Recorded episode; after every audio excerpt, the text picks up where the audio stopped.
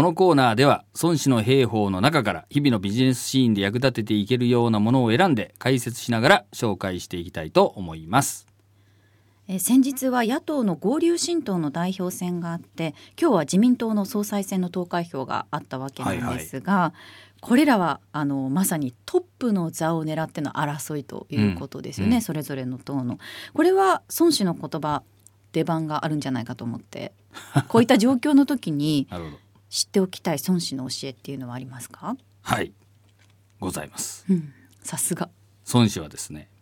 必ず全きをもって天下に争う。故に兵疲れずして利全うすべし。これ暴行の法なりと教えてくれておりますうん。なんとなくわかりますか？いえ全くわからないです。難しいですね。暴行っていうのはあれですよね、うん、暴力。そうそう計りごとのあれでね。そうそう。かまあ駆け引きみたいなもんですね。はい。まあ、全きをもってっていうのはですね、あの、まあ、味方はもちろんなんだけど、敵もですね、すべて保全するということで、こう、天下に歯を競うんだという教えなんですよね。敵もすべて保全するっていうそうすることによってですね、うん、まあ、兵もこう、疲弊しない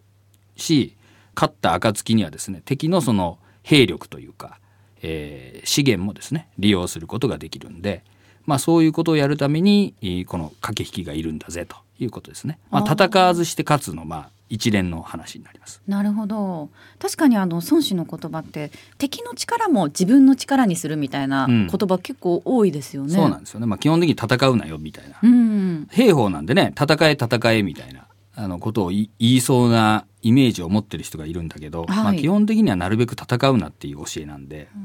はい。でいざ戦う時にもですね敵をあんまり既存しないように、えー、しなさいということなんですよね。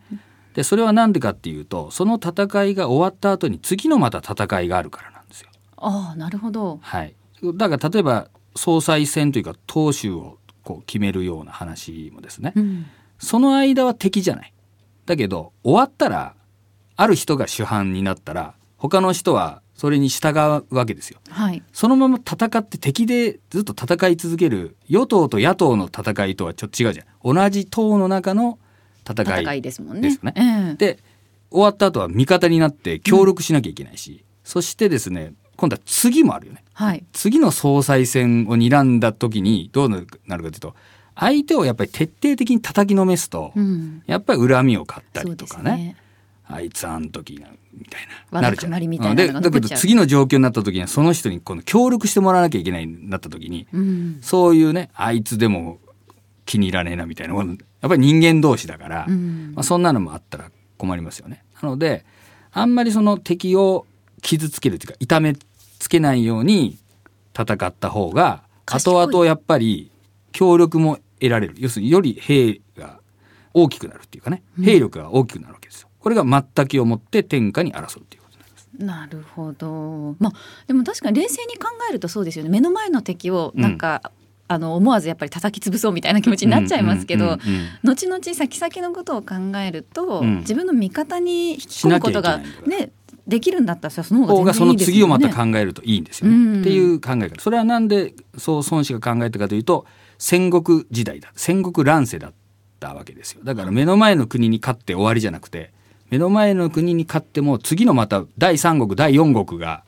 あるわけですよね。えー、そのためにはあのその国を併合して、より兵力を大きくしておいた方が次にはいいわけじゃない。で勝っても相手を徹底的に叩きのめしたらねその例えばゲリラ戦みたいになって長引いたりとかすると困るとかね、うんうん、そういうことを考えてまあ多分孫子はえー、言ったんだと思うんですけども、うん、はい、これビジネスの現場でもすごく役立つというか分かりやすいですよね。まあねこれあのなんて言うんでしょうかね三方よしなんていう言葉もありますが、はい、やっぱり自分の会社だけうまくいけばいいだろうみたいな、まあ、そういう戦い方をしとくとね、うん、やっぱりいろいろ恨みを買ったりとか評判を落とすとかそんなこともあるし当然その同業者でこう一緒になってですね勉強会するとか、まあ、組合とかそういうのありますよね。うんまあ、そういったこともあってやっぱ業界としてある程度その協力していくみたいな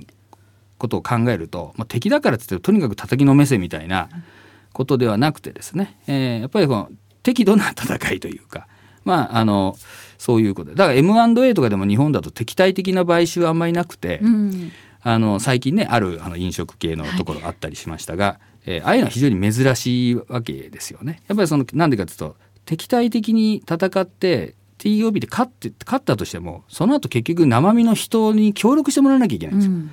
だからそのやっぱりお互いいい状態で全くを持っていった方がいいからあまり敵対的にですねあのやるっていうのはその後のことを考えるとどうなのっていう、うん。まあ、ことですね。そう考えるとこの孫子の教えってっていうかうん。もう孫子その自身が別にドンパチ火花を散らして、うん。あの実際肉弾戦みたいなのが好きだったわけじゃないんですね。そうそうそう。それなるべくするなよっていううん。話なんでね。だからそのためには当然駆け引きがいるだろうということですよね。はい